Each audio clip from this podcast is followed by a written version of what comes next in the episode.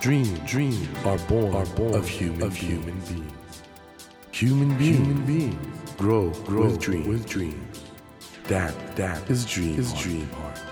When you touch When you that, touch warm that warm vibration, vibration, a new dream, new dream will be born, of you, of you. Dream, dream heart, heart. ドリームハート政教新聞がお送りします皆さんこんばんは茂木健一郎ですさて今晩お迎えしたお客様はアメリカ出身で経営コンサルタントとして活躍されているジェームス・スキナーさんですジェームスさんは現在は日本やシンガポールを拠点としてセミナーや経営指導もされてるんですけどもそれ以外にも世界各国で社会に対する貢献活動などもされていますそんなジェームスさんが先日新刊100%をサンマーク出版から発売されました100%これどういう意味なんでしょうかねぜひ詳しく伺ってみたいと思いますこんばんはこんばんは。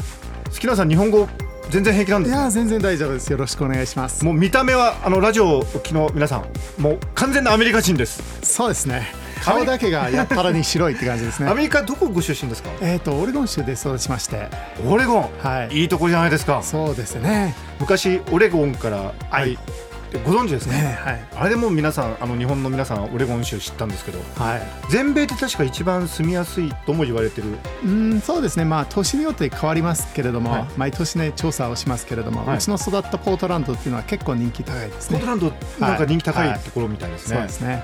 そういうもう見かけはアメリカ人なんだけどもう日本語がうますぎるというジェームス・スキナーさんなんですけども19歳の時に来日して今年で30年になります。 30年はい。まあ今年の8月でね。えーすごいですね日本におま住まいだそうですけれども、なんで日本にいらしたんですかあのねひらめきなんですよ。え で私はね14歳の時に、はい道を歩いてたんですよそしたらね 「やぶから棒に晴天の霹靂日本かっこいい行かなきゃ」ってこ14歳でう14歳で何があったんですかね何なんですかねでもやっぱりまあこういうのはご縁ですからねで日本に来て、は早稲田大学に行かれいて、はい、その後あれですよねなんかアメリカ合衆国の大使館はい、確かにでもいま何すされたんですかあのね1985年はいつくばで科学万博があありりままししたたあね、りました、はい、あの万博会場でアメリカ館で働いてましたねへえあの来館された皆さん大体会ってますけれどもね、じゃあ僕も行ってるはずだから、はお目にかかってるはずですね。はいですねでそ の後あの日本電機だとか、はい社会経済生産性本部とかいろんな仕事されてると。そうなんですね。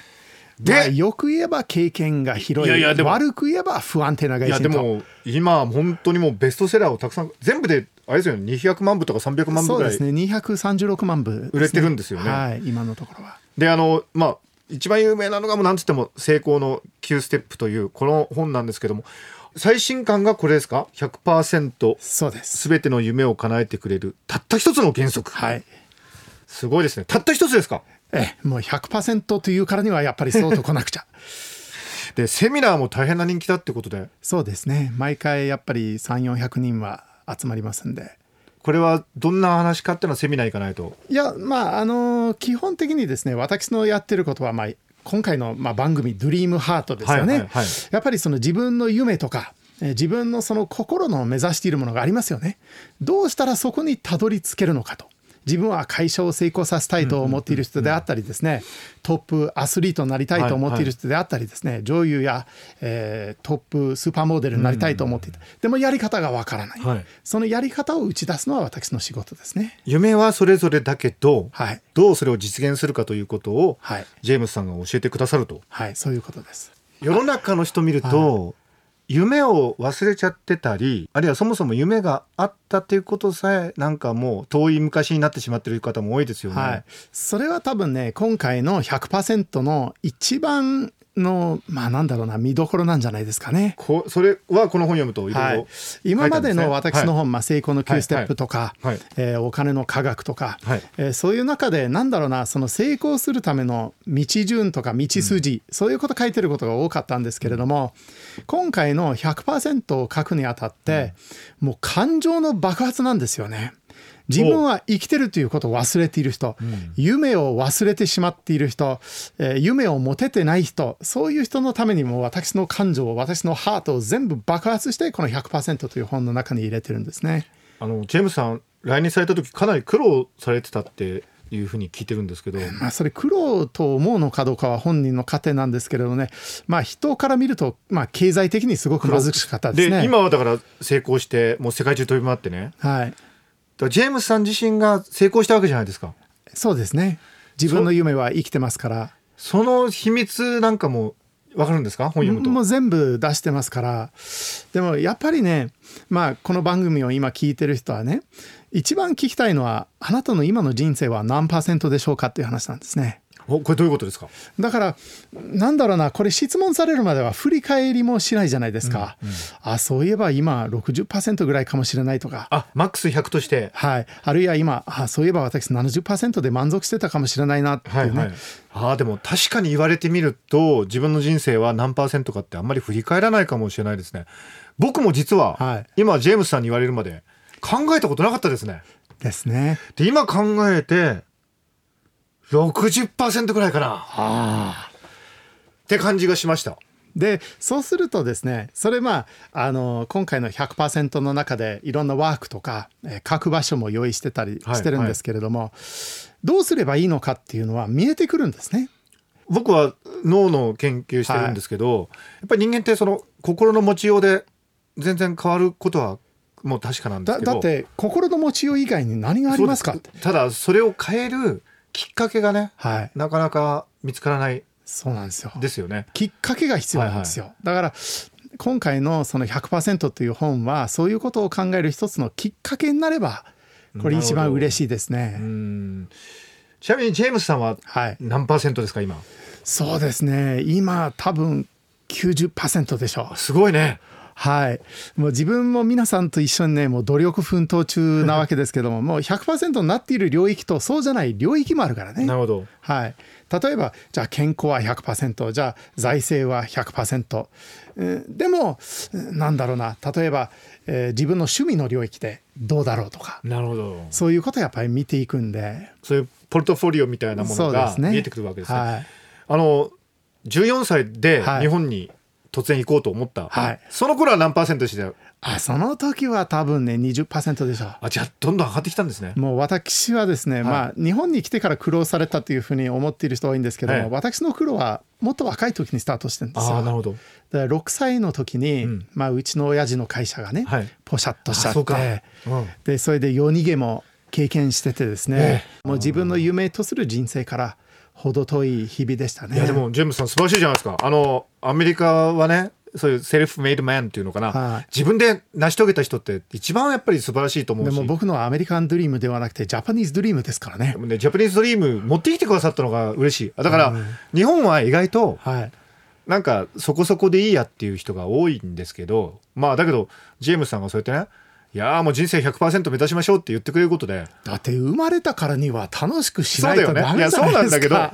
日本人は意外とねそこそこでいいやっていう人もいるんですよだけどそれはでもアメリカでも一緒ですよ。あそうですかでそれ何かっていうと、うんうんただの諦めなんですよ。もうおっしゃるとりですねはい、100%はできないんじゃないかとかねそうそうアメリカ人でもはいみんなが100%目指してるわけではないんですね、もう途中で諦めている人はやっぱりいますので、はいはいそうするとやっぱり今何歳であってもねあなたは今もう10代でこの番組を聞いててもね20代でも30代でも40代でもねあるいは相当な年寄りになってね80代でも90代でもね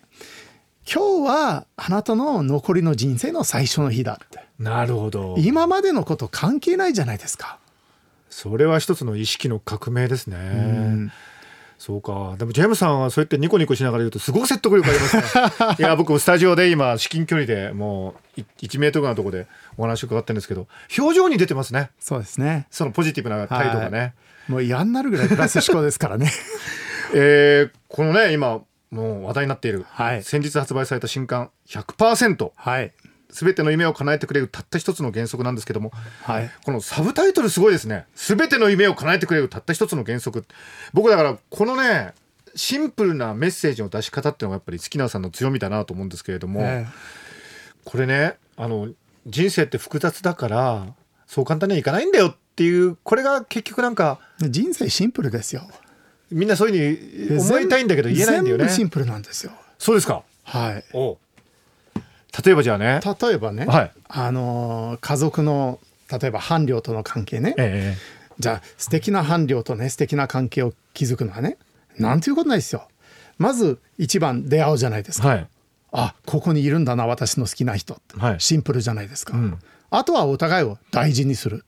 なるシほどンプルじゃないですかそれで定期的に会ってですね私たちの関係ってうまくいってんのうまくいってないのどういうところがストレスになってんのって相談し合えばなるほどこれだけなんですよなんでみんなそんなに難しくしちゃうんですか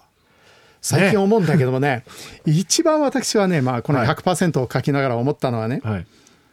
今人口70億人いるじゃないですか地球上ねそうですねはい、それでなんでわざと嫌な人と接しているんですかって周りに聞きたくなるんですねそれね最近もうある方がはいあんまり会社が好きではないと上司にもいじめられるとはいそれでもやめないんですよね、だってどうした今、らいいねですか、何百万という職種があるんですよ日本だけで100万社という会社があるんですよあだって会社移ればいいじゃないかとそうなんですようーんいくらでもね我々はオプションのある時代に生きてるんですあ昔だオプったらね村が出れない、自分は鍛冶屋の息子だったら鍛冶屋しなきゃいけない,、はいはいはい農家の娘だったらもうずっと農家しなきゃいけない今違うじゃないですか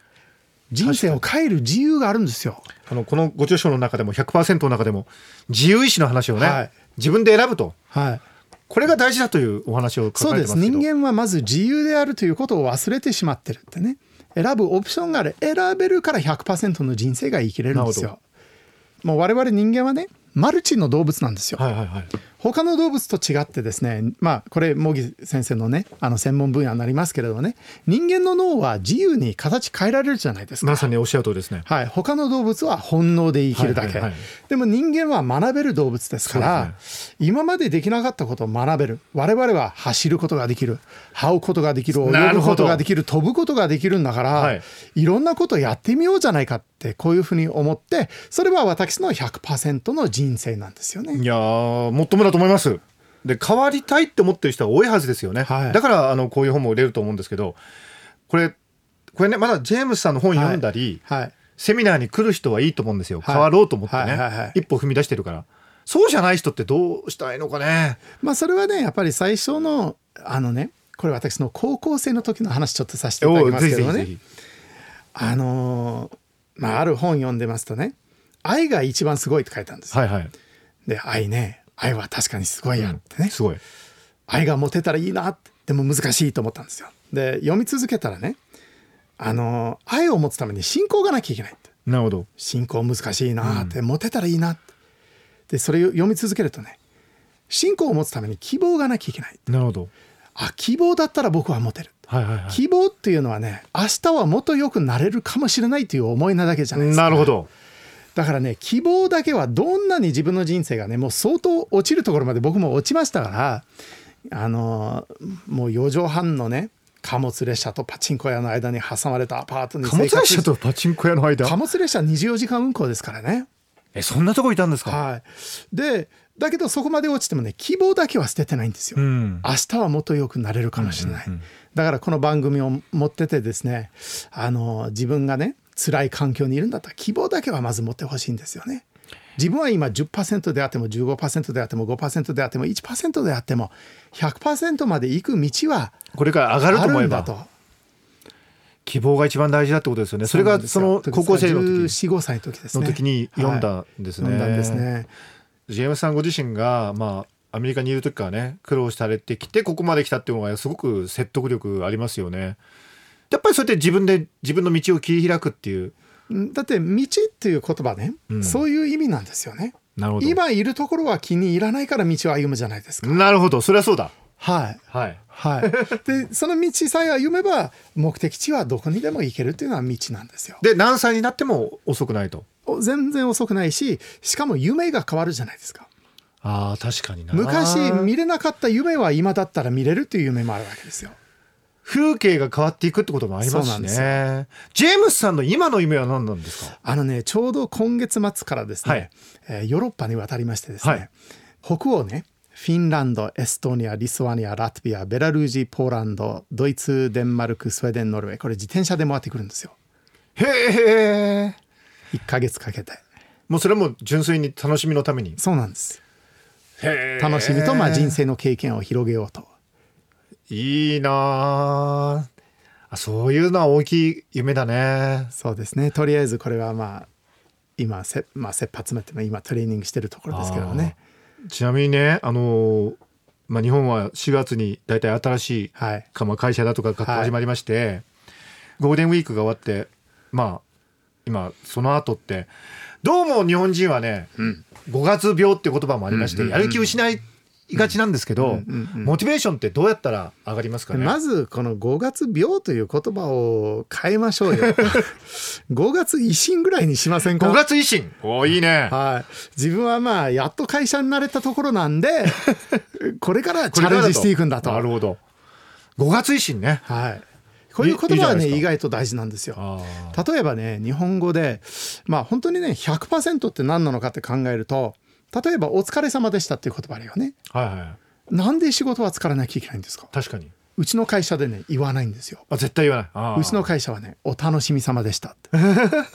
で意外とね自分の言葉に注意するだけでもね本当に気持ちが変わりますからね。なるほどお楽しみ様でした、はいいやー今度から言ってみよ うね、 いい言葉ですよ。